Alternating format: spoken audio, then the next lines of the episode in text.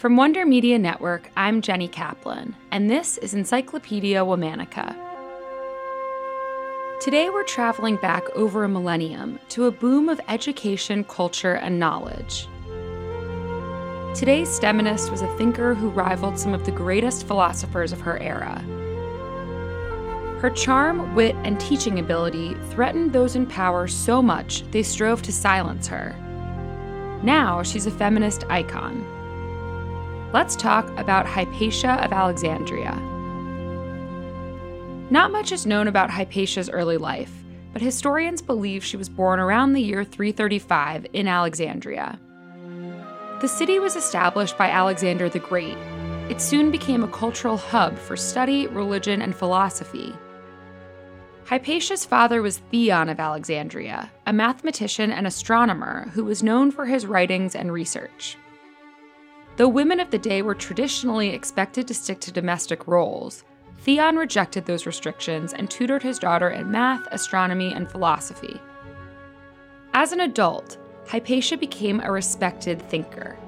She was the first recorded woman to make significant mathematical and philosophical advancements, building on the work of other academics in geometry, number theory, and astronomy.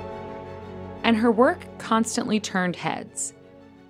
Not only was she a scholar at Alexandria's university, Hypatia also took her teaching to the streets. She donned the scholar's robes usually reserved for men, stood in the public square, and lectured about philosophy. Hypatia was a pagan, but wasn't selective about her students. Despite burgeoning religious tensions in the city, she taught many Christian students as well as fellow pagans. Even those who opposed her religious beliefs admitted her prowess as an educator. Thanks to Hypatia's work, she also had influence over some members of the political elite, including the city's governor, Orestes. The Christian Archbishop of Alexandria, Cyril, resented the connection between Orestes and Hypatia, blaming her for keeping Orestes from accepting true faith.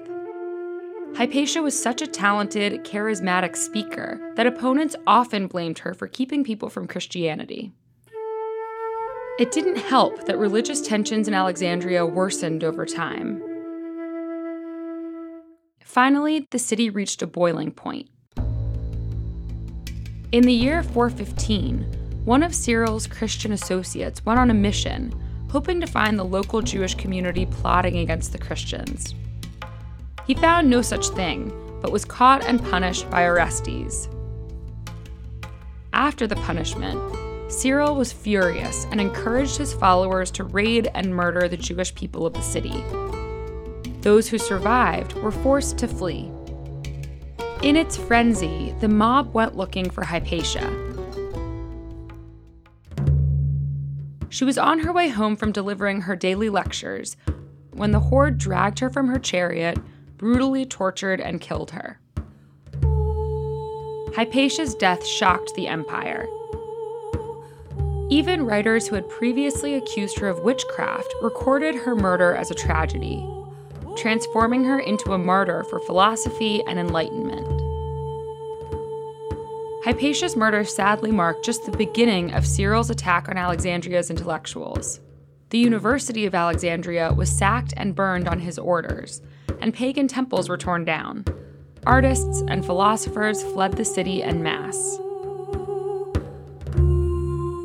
Hypatia's image has been used throughout history to represent different ideas. In the Middle Ages, she was a symbol of Christian virtue, and in the Age of Enlightenment, she represented opposition to Catholicism. In 1853, Charles Kingsley published a novel named after Hypatia that romanticized her as one of the last true modern Greeks. Today, she's an icon for women's rights and empowerment. Though the vast majority of her work was lost in the destruction of Alexandria, many accounts of her skill remain. Hypatia of Alexandria will forever be remembered as a legendary, innovative thinker, despite those who tried to silence her ideas forever.